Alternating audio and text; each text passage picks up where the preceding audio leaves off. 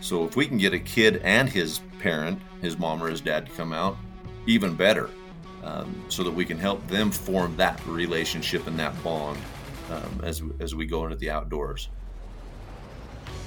What what we're trying to do is just just get our message out there about the importance of getting youth out there, and I think people are, understand it, and I think they there's a lot of people out there that, that that resounds with that message about the importance of getting people out there, youth, kids. You know, it doesn't really matter what age. If if if we can introduce new hunters, uh, late onset hunters, um, to the outdoors, I'm all for it. That's great. Just getting people aware of the outdoors and, and what's available out there for them is, is our biggest message, and hopefully that uh, overshadows the the negative connotation that comes along with Nimrod sometimes for many of the people that are listening to the Rise Elite podcast, you guys may have kids, and if you don't, then of course you're going to know people who have kids, and it's extremely important that us as older individuals, whether it be parents, guardians, un- uncles, aunts, cousins, whatever role we may have where we are involved in the lives of the youths, then it's important that we have a positive impact on their life. And of course, as hunters and as outdoorsmen, we have an incredible opportunity to be able to introduce them into the outdoors. My guest today is Jeff Barlow. He is the founder of Nimrod Outdoors. He's got an incredible platform that he has developed along with his kids, where he has had the opportunity to be able to introduce youth into the outdoors, into the process of hunting, and be able to teach them how to hunt and how to be self reliant out in the outdoors. So be sure that you guys check out Nimrod Outdoors once you hear mine and Jeff's conversation. Before we get to that, I just want to let you guys know that the Rise Elite podcast is listener supported. If you guys want to help improve the audio and potentially the visual experience for the listeners and guests, then you guys can support the Rise Elite podcast today. And just to be 100% transparent, my plan for the support that comes through for the Rise Elite podcast from you guys is going to be used on being able to host visual interviews for this show. Up to this point, I've been using a software that does just audio, and I'm hoping to be able to implement some visual interviews as well into the future of the Rise podcast. So that is my plan as far as the listener support goes. If you guys are interested in supporting the Rise podcast, scroll down to the details of the show and you guys will be able to see how you can help out and support the show today. Also, if you guys haven't already connected with me on Instagram and Facebook, go ahead and do that. On Instagram, you can find me at the handle at Skill And then on Facebook, you can find me at facebook.com slash RKE Afield. So that's RKE as in Skill Eat Afield. All right, so make sure you connect with me there. Give me a like, give me a follow, connect with me, send me a message. Let me know what you think about the show, whether good or bad. I'm okay with negative comments as well. You know, I, I, we can see it as criticism. But if you're enjoying the show, I'd love to hear that too. So if you guys connect with me, that would be awesome. I appreciate you guys listening today, and I'm excited to be able to share this conversation that I had with Jeff Barlow. So without further ado, let's go ahead and get into my talk with Jeff with Nimrod Outdoors. So here we go. So I'm sitting here with Jeff Barlow. I appreciate you taking some time to talk with me tonight, Jeff. Well, I am very excited to be on tonight, Tyler. It's I think it's going to be a great evening tonight. Yeah, absolutely, absolutely. So you're over there in Utah, am I? Do I have that right? Yeah, we are in Utah, central eastern Utah, a little town called Price, Utah. It's about uh, about two hours south southeast of uh, Salt Lake City area. Okay. Okay. Yeah. Yeah. Uh, I haven't. I've never had the privilege of being able to make it out to Utah. I'm hoping to make it out there sometime, and I've heard it's an absolute beautiful state. And from what I can tell, they are definitely telling the truth because it looks awesome out there. So, what are you doing right now as far as you know getting prepared for the hunting season with you know fall coming right around the corner? What's going on as far as your yeah. preparations go? Yeah, fall fall is coming right up fast, but. Uh, to to tell you the truth, here in Utah, the archery hunt starts middle of August. Oh, I'm jealous. So we are actually walking out the door Friday morning to head up on the mountain to hunt Saturday. Our hunt starts Saturday for archery. Uh, so right now we've got the uh, the front room in the house, and it is uh, covered with backpacks and everything that's getting ready to be put into the backpacks and loaded up so that we can head out Friday morning. Man, it sounds like you got a big weekend ahead of you. I'm glad I caught you tonight then. yeah, maybe if you'd have caught me next week, would have had a big buck on the ground. no, right? That's all right. We can we maybe schedule us another one then. We can hear a story about that. Hopefully, if it works out for you. But that would be awesome. But yeah, we've been uh, we've been going for a couple months and uh, scouting, doing a lot of glassing, uh, setting trail cams. Um, looking into some new areas, just trying to learn uh, some new areas that we found uh, that uh, that are a little bit more remote, and uh, hopefully we'll have less uh, less people in there, and we'll uh, we'll be able to find some good critters in there. So, are you hunting public land? Is it is it all public we are. land? Okay. Yeah, that's that's all we really hunt out here. Well, as far as me and my family, uh, that's all we really hunt. We don't uh, have access to any uh, private ground or anything like that, so it's all public. So, what's that process kind of like for you? Over, you know, trying to find the the right public access points and making sure that you know of course there's obviously going to be animals there. And what's that process kind of look like as far as the the scouting process goes? Well i i love maps and i'm kind of a map geek and uh, uh, google earth is is uh, one of the greatest inventions i ever found. And uh, between that and onX Maps, I use onX uh, Maps a lot for um, locating locating uh, public lands versus private lands, you know, things like that. Uh, but I use a mixture of the two a lot, and I do it. I do it all year, um, and so I found this uh, this piece of ground. It's a really good piece of ground. Um, it's uh, surrounded by private, um, and it's uh, it's not. There's no roads into it. It's not easily accessible. Um, so we went to look at it to see what it would look like and put some boots on the ground. And um, we found the reason why it's not accessible and why a lot of people don't go in there. Uh, right out of the car, the first half a mile on the trail is 1,100 feet vertical. Oh, shoot. uh, so in a half a mile, you're going straight up 1,100 feet um, and it's not for uh, not for the faint of heart. I tell you that it's it's a good workout.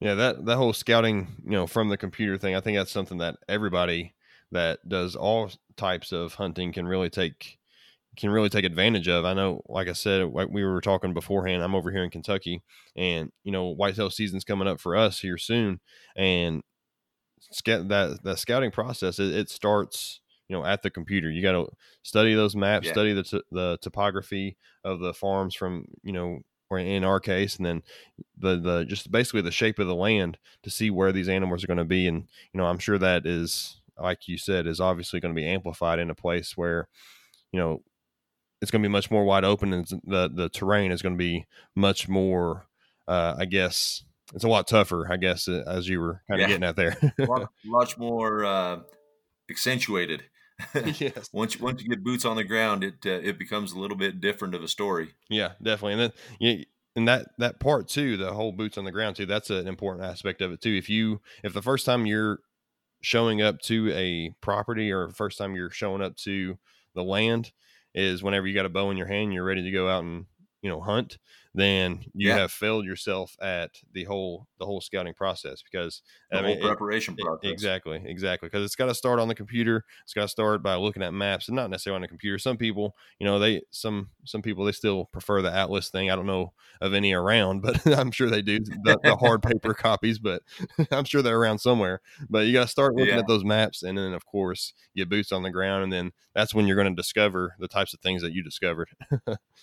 Yeah. So a couple years ago, for instance, um, I was looking around on Google Earth and uh, and I found this uh, place um, in the Uinta Wilderness.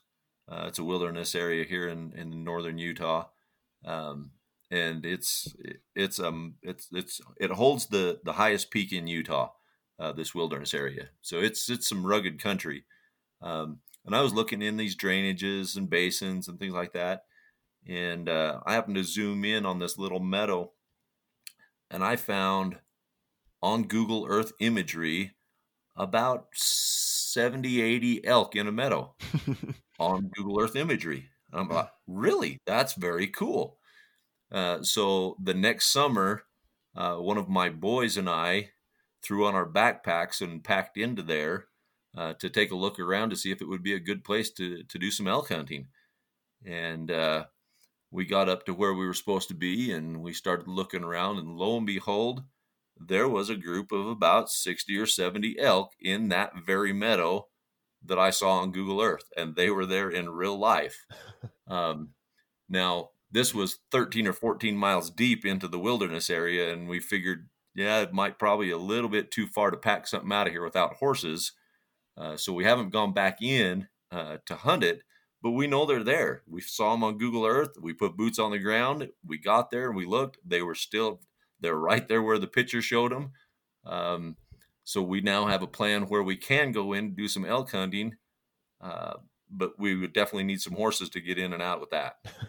if that's not a sign, then I don't know what is. If you're looking on Google Earth and you already see elk there, that's a, that's yeah, got, that's got to be a sign right there.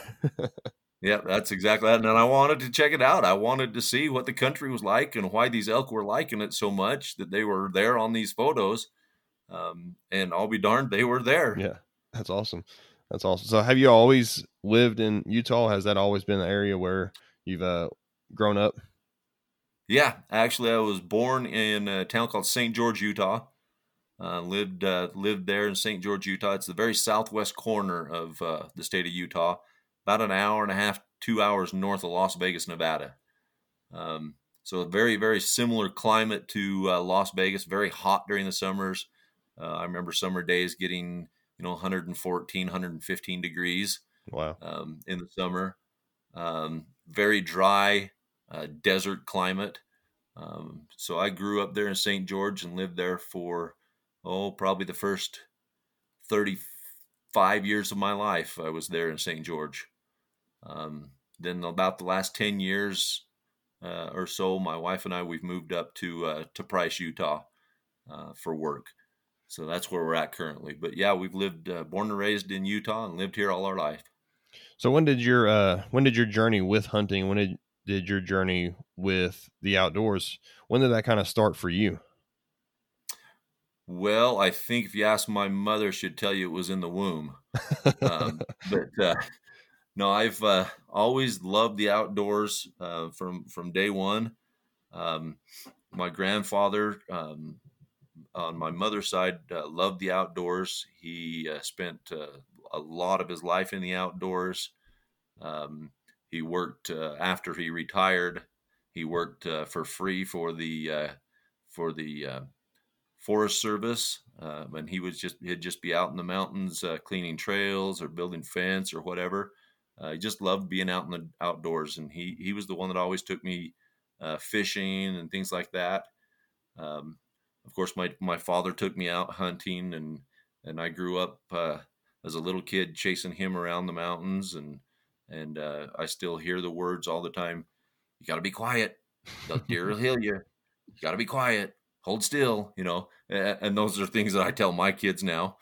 Um, but yeah, from a very very early age, I uh, I grew up in the outdoors and just uh, I just love the outdoors. There, there's something peaceful about them, uh, something that uh, um, now I realize more than anything that it's a place that I can get away from everything and uh, and get closer to my heavenly Father and uh, feel His presence easier. Um, it's just a place I I go to recharge and I love it. Yeah, absolutely, absolutely. I'm I'm right there with you. That's exactly what it's like for me. I mean, it's I'm ready, especially with all this craziness going on right now, you know, with the the COVID stuff and all that kind of stuff. I'm ready to get out of the dang house and I'm ready to hit the woods. like, I'm, oh yeah, that's why I'm, oh, yeah. I'm jealous of you to be able to get out this weekend and be able to get some hunting done because I'm just, uh, it, I think it's instilled in us. I think it's something that God has literally put into our DNA to want to be out into His creation and to see Him. You know, just like Romans 1:20 says, to be able to see Him and be able to you know experience God through His creation. I can definitely that's definitely I can yeah something I can relate to. If you uh, if you ever get a chance to come out to Utah, Um, I think I'm a little biased. I have visited quite a few of the states in the United States in my years, uh, but I think we have one of the prettiest states in the uh, in the country. Uh, you can go from from 13,000 feet at Kings Peak to the high alpines um, to the the desert. Um, we've got you know Grand Canyon, Bryce Canyon, uh, you know we got the Moab area with the red rocks and canyonlands and arches, and there is just so much variety in this state um, that that uh, if you can't see the hand of God in creating this state, uh, you're you're crazy. Absolutely, definitely, you definitely got that right, and, and of course that brings us up to you know the your platform being Nimrod Outdoors. You know where where does that kind of come from? Where did that come and, from? you know, what's kind of the inspiration behind what you're wanting to, I guess, achieve with your platform? Well, years ago when I when I started it, um, my wife and I it, it was kind of before uh, Instagram even. Uh, my wife and I kind of had a, a joint uh, Facebook account, and uh, it got to the point that she told me you're going to have to do something different. All i all i ever do remember this was a joint account. Uh, all i ever see is your hunting stuff on my page. And, and, so at that point i knew okay i got to do something different. Uh, so uh, about that time i had been reading in genesis um, and read um, about nimrod in uh, in genesis chapter 10 um, in, in, Genesis 10, verse 9, it talks about Nimrod, and it says that that uh, he was a mighty hunter before the Lord. Um, and I thought, oh man, that's perfect. That's what I want to be. I want to be a mighty hunter before the Lord. Um, and so that's where the name came from. Uh, was Nim- Nimrod Outdoors. Um, later in life, if you look at the if you look at the life of Nimrod, he doesn't turn out to be a very good guy. Um, uh, he's the founder, basically the founder of the Tower of Babel, and uh, and uh, kind of becomes very rebellious towards the Lord. Um, but that's not what we wanted to focus on. We wanted to focus on being a mighty hunter before the Lord. Um, and so and so that's that's where the name came from. Um, at the time we started, um, I had uh, my my two oldest boys were were teenagers um, and I was looking for something to do to to keep me involved in their lives and and them involved with me. Um, and so we started up the social media pages of Nimrod Outdoors on Facebook, and uh, we started uh, filming our filming our hunts um, and our outdoor activities. And uh, we we created a YouTube channel. We have a YouTube channel, uh, Nimrod Outdoors um, and we started putting all of those um, those hunts and outdoor activities on the YouTube channel. Um, and then, of course, since new social media things have come along, Instagram and Twitter, uh, you know, and all these, we've we've added these accounts to to go along with our social media. But um, that was the basis of of where it came from. Um, and the whole purpose was was to be involved with my with my kids and my boys um, to get them it's kind of ironic to get them away from their computers and their screens and their tablets and their phones and things like that. We created a platform where they were on their tablets and phones and screens kind of kind of ironic. But uh, but it was a great way to get us get us in the outdoors together and be able to enjoy and learn and, and have some fun together and share and make some great memories um, so that's that's the basis of Nimrod Outdoors, and what we want to do with it is uh, we don't care whose whose kids come with us. Uh, we want to involve the youth in the outdoors and get them out, get them learning about the outdoors, learning about um, the whole heritage, the whole tradition, the whole you know the whole outdoor um, arena, um, and teach them about how awesome God is in creating all of this for us and giving us the opportunity to be out there. Um, so that's that's kind of our platform and what we what we are trying to accomplish, and and uh, hopefully um, it's a it's a message that uh, resounds with a lot of people, and a lot of people can get on board and and uh, start mentoring youth and getting them out in the outdoors.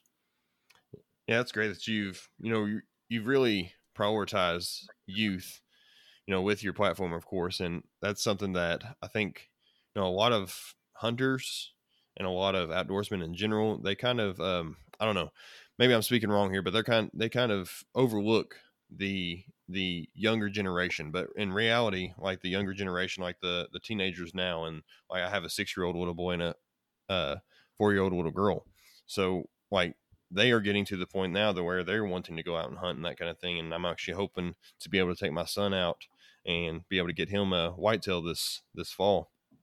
And that would be excellent. Yeah absolutely and i'm really looking forward to it and it's one of those things that like if if we aren't you know having the type of influence that we need to have as parents on our children then there will be other things that are going to influence them and a lot of those other things are going to be you know negative negative things. Like you turn on you turn on the news you turn on the tv right now social media like there's a lot of things that are speaking into our kids lives right now and if we are not going and if we're not taking the uh taking the role to be proactive in that as parents then it definitely has the the possibility of being something that is going to be of course adverse.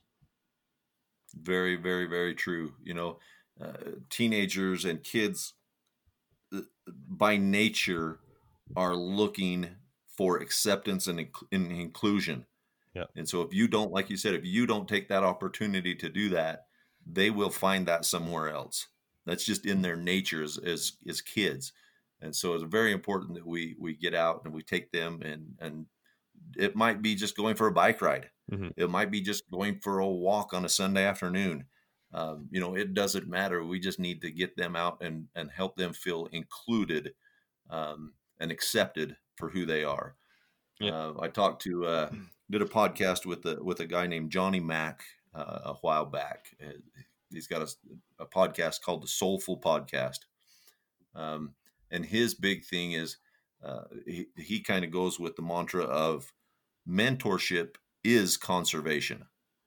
Um, if you if you think about it it's true. Yeah.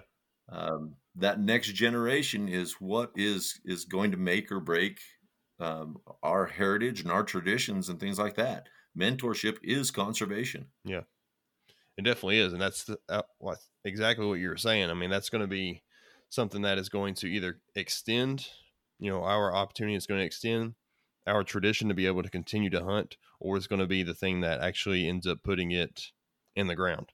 I mean, it's uh, Yeah. because I mean, with as long as because we mentioned the Bible, of course, and Nimrod being a hunter, you know, these hunting is something that has been, you know, around since the beginning of human history. Now, ever since God Yeah. created us, I mean, ever since the fall and death entered into the picture, hunting has been a thing that has been going on. That's why you see it so early on with Nimrod in, you know, Genesis chapter 10. You know, even that early, we Mhm. see it in that point, and it's something that has continued up to this point.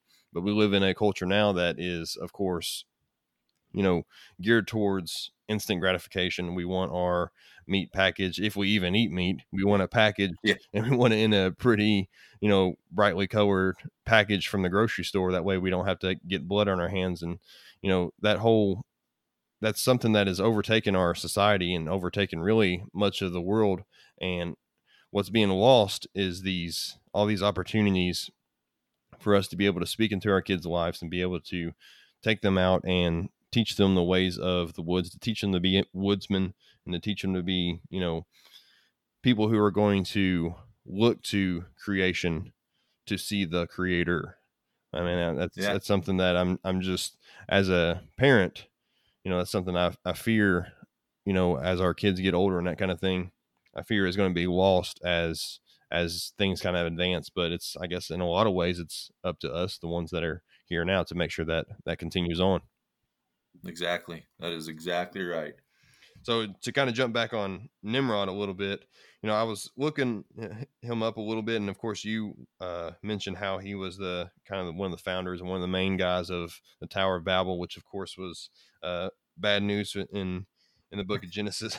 so so that Yeah. that, that was uh, not a good time for Nimrod, but there there are you know a few verses that specifically speak to Nimrod, and you know a couple of them mention his might, like how strong he is and that kind of thing, and how he is, you know, a a great warrior or a great hunter and that kind of thing. Like we were saying, like Mhm. that's something that, of course, continues on today.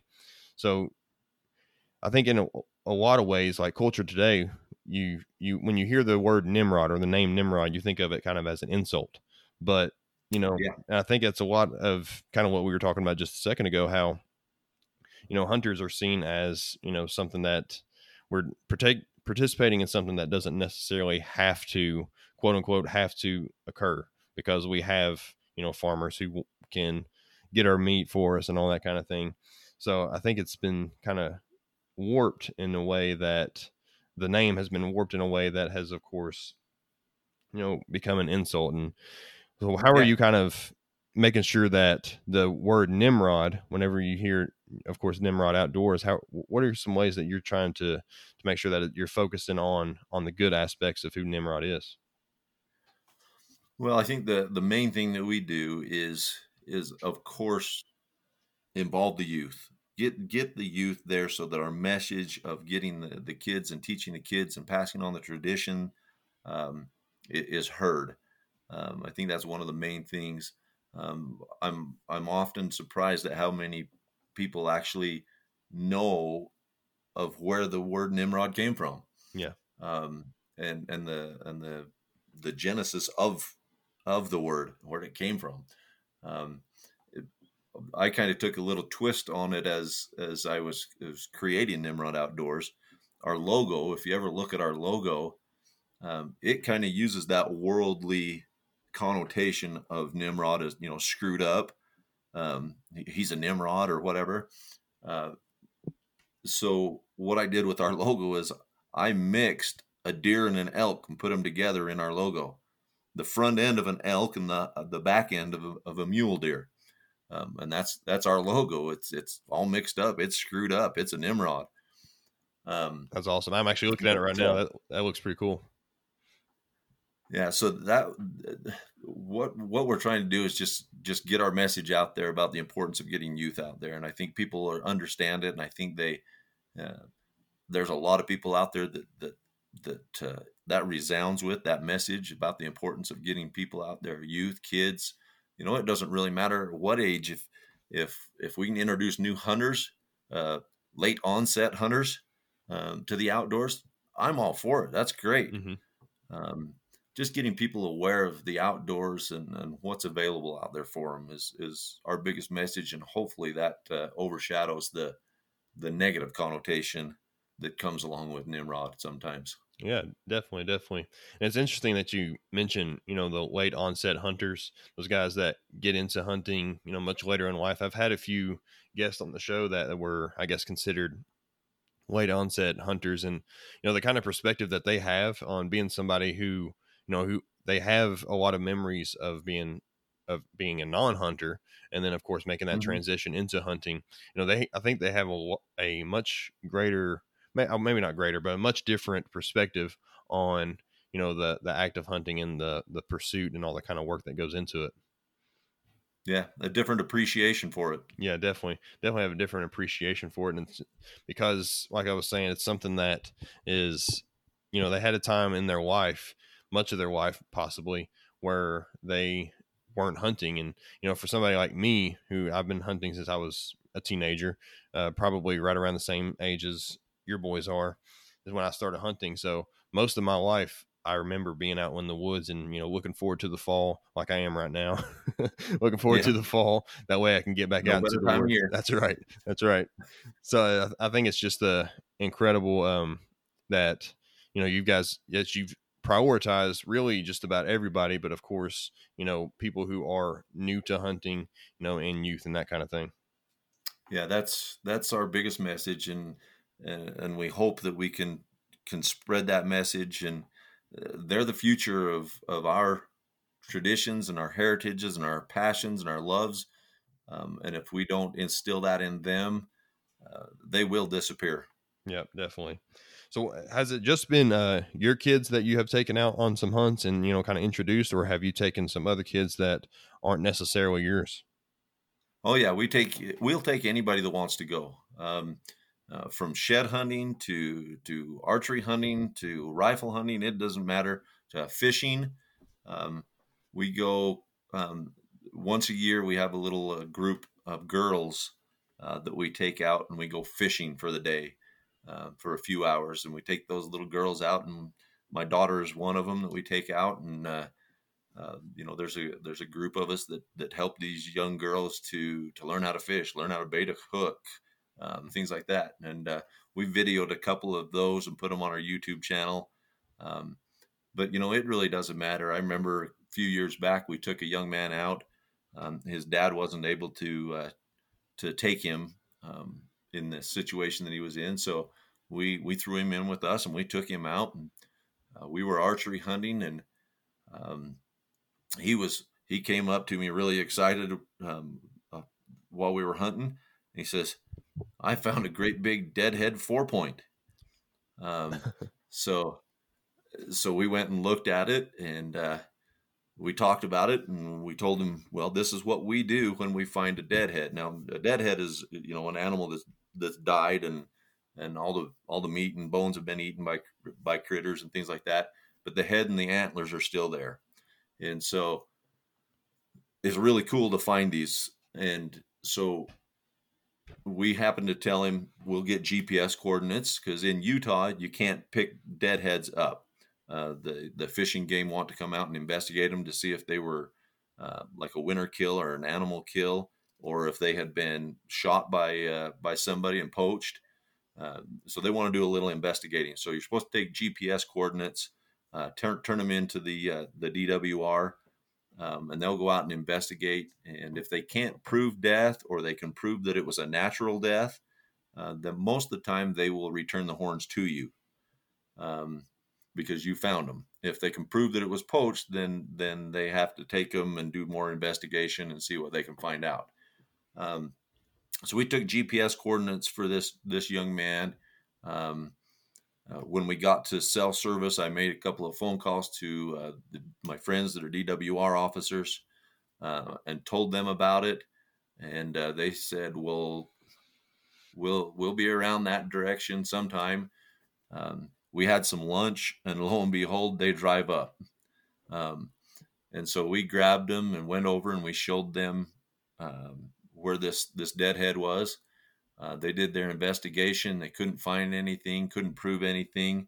Uh, it was an older deadhead, and so they gave the uh, the deadhead to that that young man, and he was super excited. He didn't he wasn't able to harvest his own animal, but he got to take home that big deadhead four point buck.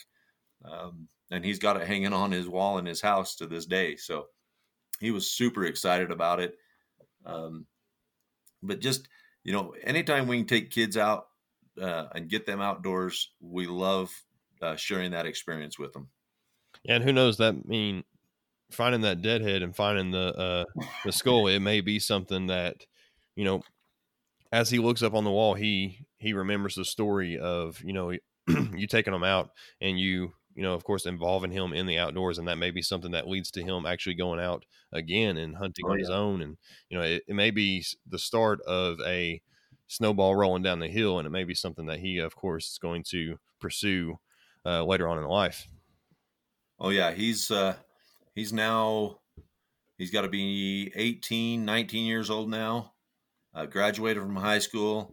Very, very avid outdoorsman uh, loves to go out and hunt and go shed hunting and things like that. So, yeah, it was a very positive experience, and and he is continuing uh, on his path in the outdoors now. That's great. That's great. So, just to kind of back up a little bit, you know, what is the what is the process of introducing you know youth, especially youth who may be a little reluctant or they may be, you know, I, I, teach middle school kids, so I completely understand. I've, I've got two kids of my own, but I can I completely understand as far as the youth mentality that that early to mid teenage range. You know, everybody's wondering, you know, what they what they think about so and so. Everybody wants to know all that kind of stuff. And so, how do you kind of approach? Uh, I guess asking kids if they are if they are interested in getting outdoors and then of course getting them to actually wake up at four o'clock in the morning to actually go and you know that kind of thing and, yeah. You know, how's that process kind of look for for what you do? You want me to wake up at what time? All right? So the one the one good thing that that we have um, in in our family is we have seven kids. Um, we have six six boys and one girl in our in our as our children, um, and so my boys and my daughter, uh, they have lots and lots of friends. Some are interested in the outdoors, some are not, um, but they are the easiest way to be able to connect with kids um, and be able to to gauge interest levels, um, and it makes it a much easier um, invitation for them as well. Uh, if an invitation was to come from from me, a 47 year old man, to take some kid out into the hills. Uh, in number one, these days and age, you'd never know what parents would be thinking. Well, what's right. wrong with this guy wanting to take my kid out? Um, but where it comes from one of my children and saying, "Hey, you can come with me and my dad, and would would be happy to help you or, or take you," and, and things like that.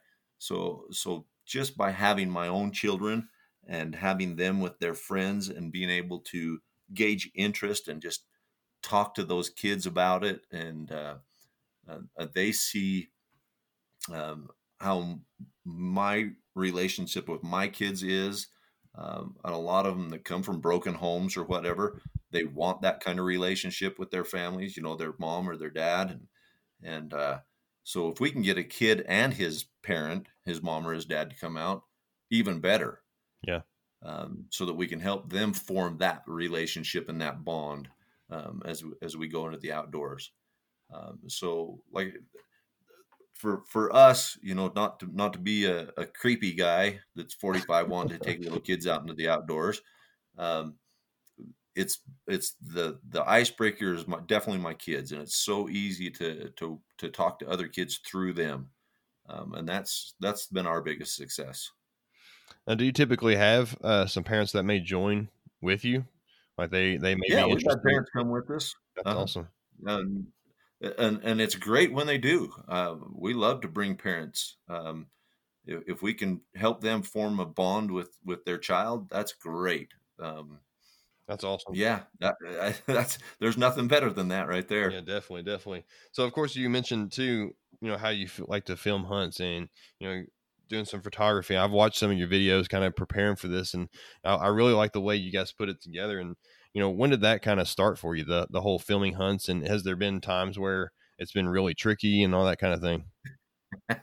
well, yeah, there's there's been some times uh, we started filming them uh, way back, right right when we kind of started Nimrod Outdoors. Um, I had a, a really good um, um, sought after tag uh, here in the state of Utah. Uh, I had a, a, mule deer tag for uh, the area. It's a, it's a famous area called the Paunsaugunt. Um, very famous for for large large mule deer. Um, and if you ask any mule deer hunters, they know the Paunsaugunt. Um, so I had this tag, and and it was really the first one we ever tried filming. Um, my uh, my boys at the time were my oldest ones were 13 and 15, I think. Maybe it's 14 and 12. Um, but they came along with me on that hunt and th- that was the struggle them with the video camera was the struggle uh, really shaky footage um, and things like that but it it made for a great great um, experience uh, the second to last day we found uh, the buck that we'd been chasing um, the whole hunt long we'd been chasing this buck um, and we found him in a in a in a place that was very very stalkable. Uh, so we made our way up and around this ridge, and we located him down in the bottom, and uh, he located us at the same time we located him.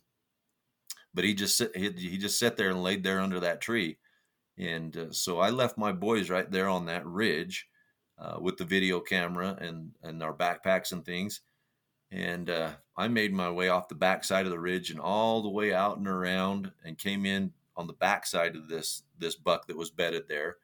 And I told my boys, I said, "You just stand up here with the video camera, and you just kind of mill around right here on top of this ridge, and you keep his attention on you, and I'm going to slip on in on the backside." And uh, I got in there and I, I, I started sneaking in down down the, the ridge on the backside and getting closer and closer. And, and uh, I was watching them. They were giving me hand signals right and left and straight and things like that. And I was getting closer, and I could tell by watching them that uh, that at one point I was getting really close, and they were getting really excited. Um, and I got to within about 30, 35 yards. Um, and I knew I was really close, but I just couldn't find him. I couldn't find him for anything. I looked under trees, I looked everywhere I could possibly look to find him. Um, and I kept looking back at them, and they're like, "He's right below you." Um, they're hand signaling me, and and I'm still looking, and and uh, I'd probably been there in the same spot looking for like 10 minutes and I could not find him for anything.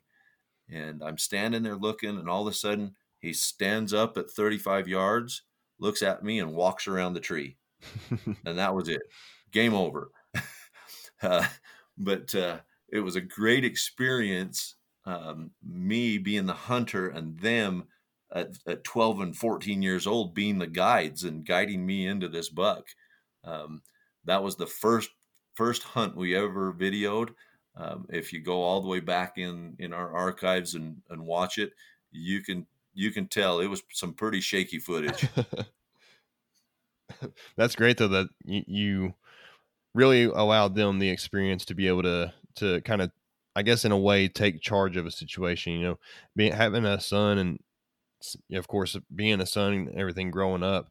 You know those opportunities where the the son has a has a the opportunity to kind of point dad in the in the direction kind of i guess in a way it, it, allows him to to take charge of a situation and of course that's going to uh, i guess grow his leadership abilities. It's going to be able to allow him the the confidence to be able to do that again you know much later on.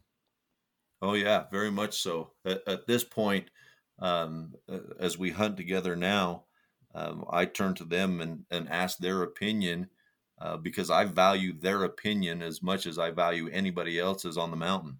Uh, they've been there enough, they've done it enough, they've experienced it enough that, uh, that I value their opinion and what they think and how we should uh, should attack a situation. And um, they they have turned into very good hunters. Yeah, that's that's great. That that reminds me of the book Wild at Heart by John Eldredge. I don't know if you ever read that one. It's one of my favorite. not read that one. It's an absolute incredible book. It's one of my favorite books of all time. But basically, there's a section in there where he talks about how, you know, the son wants to know that he's got what it takes, and he wants to hear that from his father. And he uses the the scenario when Jesus is baptized and the Holy Spirit comes down. The, the sky opens up, the Holy Spirit comes down. That's basically the Father telling Jesus, the Son, that you know you've got what it takes. And that that kind of whenever you're telling that story, yeah. I, I, immediately thought about that because you're you're letting your kids know that you know you've got what it takes to be able to do this. You got what it takes to be able to to be successful out here in this in the in the woods and out here in the wilderness. And that's that's awesome that you have really put that kind of trust in in your kids.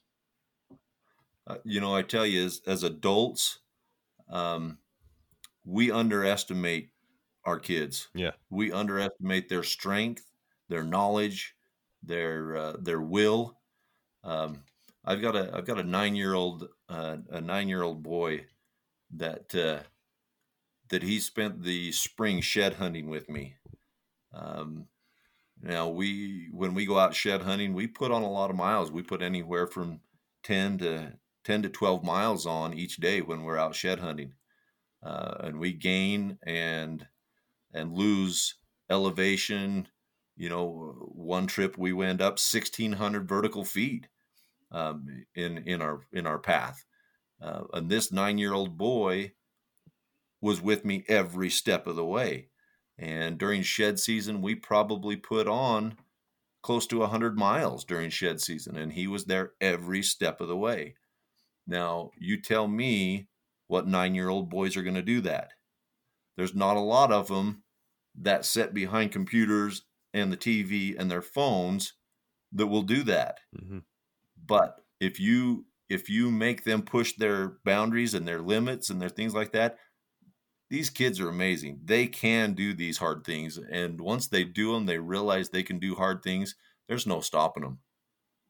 Yeah, absolutely. You you definitely hit the nail on the head, and that's it. Really, the limits that we put on them are going to eventually end up being the limits that they end up putting on themselves. Like if we keep yeah. telling them that, you know, no, you can't do this, no, you can't do that, then eventually they're going to believe that, and they're going to just stop trying. And that's when I think you end up seeing a lot of these kids that, you know, in a way they're kind of depressed, and they all they want to do is sit at home on video games yeah. and because they they know that that's something that they can control the the TV and their phones and their video games and they know that that's something that they're good at and they don't have to really try at anything but whenever we push them we challenge them then I think that's that's really when you see what they're made of and like you said I mean almost all the time we're going to be surprised at what they're capable of and in a lot of ways they're probably going to end up surprising themselves they do they end up surprising themselves and uh, they realize that the limits that they put on themselves is up to them and they can accomplish whatever they want. Yeah, certainly, certainly. So as far as the filming hunts go, is do they, you know, help out with the editing process? Do they put the the clips together? Are they involved in that process as well? Um, they haven't been so much um, in the past. Nobody Some likes editing. To, yeah, no one likes editing. Uh, I've had a few of them that are starting to show some interest in it now. Um, and I've got some that uh, are, are uh, showing interest in the the videoing end of things. Um, you know, taking the camera from me and them filming stuff on their own, um, and so so you can kind of see they. Some of them will gravitate to different directions. Some of them will gravitate to the editing side. Some of them will gravitate to the uh, to the filming side. Some of them uh, my daughter gravitated she loves to be in front of the screen um, so each of them have their own strengths and their their own um, things that they enjoy doing. Uh, the important thing is don't pinhole them and don't don't say no you can't do this. Um, encourage them let them try it all and see what they like and and go with it.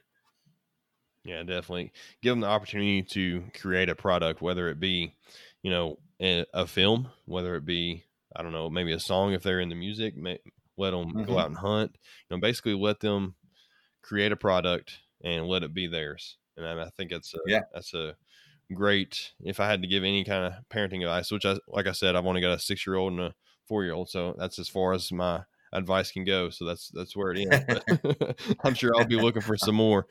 but I've I've got them I've got them all the way down from 22 years old down to seven years old. There we go. So you got a wide range there, but yes, we do.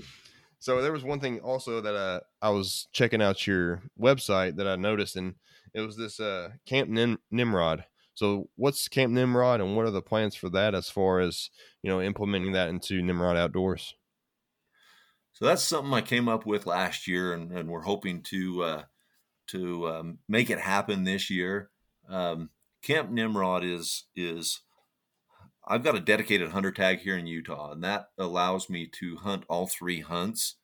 Um, I've got my oldest son that has the same tag, the, so we can hunt the archery, the muzzleloader, and the rifle hunt.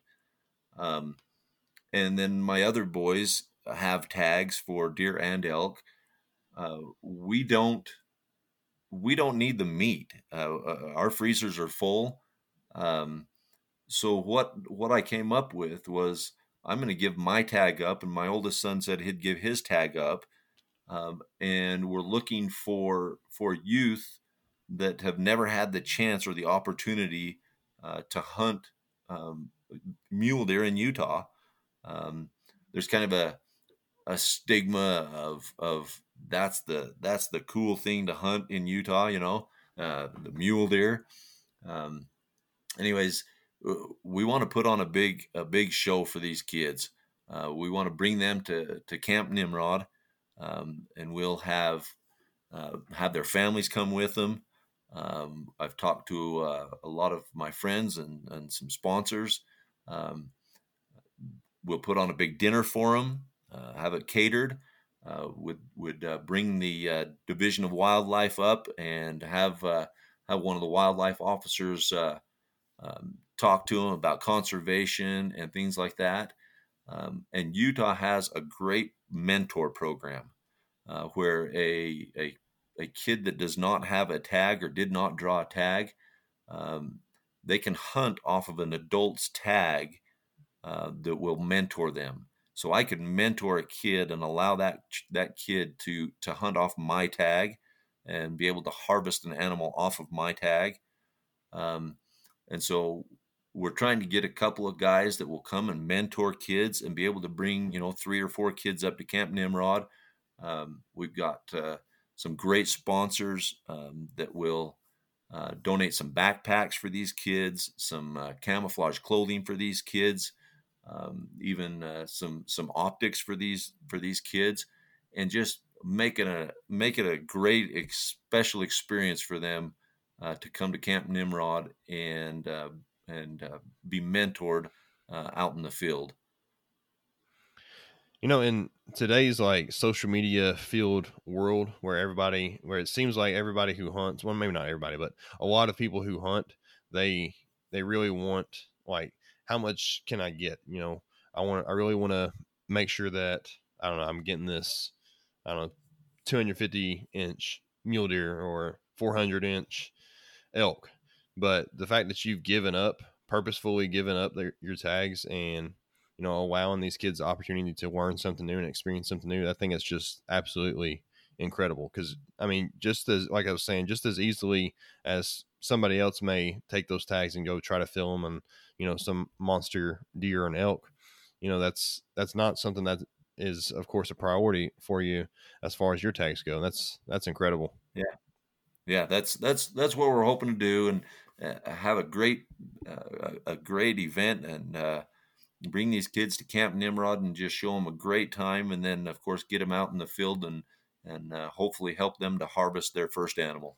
Yeah, that's great. That's great. So when is that taking place? You may have said it. I may might have missed it. That that will be for the rifle hunt. That's in uh, mid to late October uh, here in Utah. Um, and so uh, hopefully we can get it all situated and get it all going. Uh, like I said, I've talked to a bunch of sponsors and, and people that uh, that would love to be part of it, and so that's that's what we're going for. That's great. That's awesome. I'm looking forward to seeing how that all plays out come October. I'll be following that pretty closely. That'd be great. We'd love to have your input and uh, and to help us spread the word. Yeah, absolutely. I'm definitely going to do that. So uh, I've got a couple more questions for you, kind of as we're we're closing down here. Um, this first one, I don't know if I really prepared you for it, but this is something that I always like to ask my guests. I always Uh-oh, like random to, questions. Random question. Here we go. I always like to uh, to throw this out there, just kind of at the end of the conversation after we've kind of gone through, you know, what you're all about, and you know, for you personally, what does hunting mean to you? Oh man, uh, I don't know if I can can explain uh, what hunting means to me. I was asked one day, uh, you know, being being a father of seven kids, uh, I was asked one day, um, "What is your favorite sound in the outdoors to hear?" And I said, "Nothing. Absolute silence." and, and, that's because my house is very chaotic and it's always noisy. Um, but that is one of the things I love to hear in the outdoors is silence. Uh, it gives me the opportunity to uh, re-energize, um, get closer to my heavenly Father, uh, enjoy His creations, um, and just just do a little soul searching and and become become a better person. Uh, and that's one reason I love to get out and go hunting. The other one, of course, is family. Um, getting my boys out there, my daughter out there, my wife, um, getting out, spending time in the outdoors with my family. Um, we used to, uh, living in southern Utah, spend a lot of time with my extended family, uh, my dad's family, my cousins, my uncles, um, and we would have we would have big camps. Uh, the whole family would be there uh, and camp together and go hunting. Uh, so so family time is is another huge part of hunting um, being able to provide for my family uh, good clean meat and protein uh, that is a it's a great side um, that, that's just like icing on the cake right there Yeah, that's that's awesome. That the whole family camaraderie, you know, just being together and all that kind of thing is something that seems to always show back up whenever I ask people that question. I think it's just some a testament to, you know, that hunting is really it's more than just the act of killing. Like there's so much more to it. There's so much more around it yeah. than just that part. Of course, that's a part that is necessary. It's a part that does happen, and it's a part that you know life eats life, and that's something that we got to do in order to, like you were saying, get that meat on the plate. But at the same time, that's that's not all it is. Like there's so much more to it, and for anybody who has been hunting for you know any amount of time in their life, they have some kind of story similar to that, and that's awesome. I appreciate you sharing that. Yeah, no problem. All right. So where can listeners where can they, can they connect with you? Where can they check out Nimrod Outdoors? What are all the the outlets as far as your content goes? Well, of course we're uh, we're on Facebook, Instagram. Uh, we got our YouTube channel. Uh, everything is uh, is listed as Nimrod Outdoors. Um, we have a Twitter account. We uh, my boys even got me to do a Snapchat account. Um, but everything everything is uh, listed as Nimrod Outdoors. Uh, you can find us on the on the web um, at uh, beanimrod.com.